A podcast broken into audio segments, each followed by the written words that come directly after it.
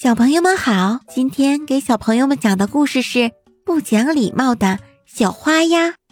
一天，小花鸭的妈妈对小花鸭说：“孩子，山坡上有位鸭大师，他的游泳技术非常好，你去和他学习游泳吧。”小花鸭点了点头，上山去了。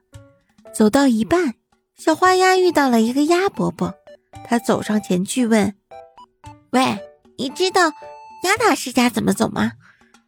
鸭伯伯听了，反问道：“小朋友，你要去那里干什么呀？”小花鸭不耐烦地说：“你到底知不知道啊？”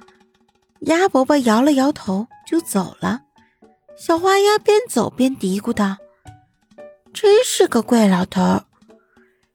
找啊找呀，直到太阳落山，小花鸭。才终于找到了鸭大师的家。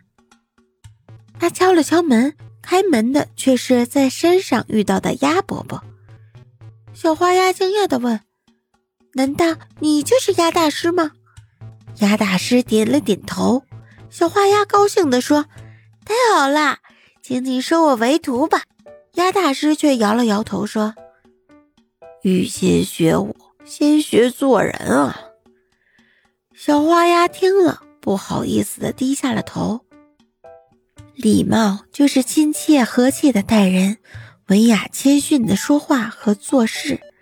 小朋友们，做人要讲礼貌，重品质，站在对方的立场，多为别人着想，这样你的朋友会越来越多，你就会成为一个受人尊敬的人。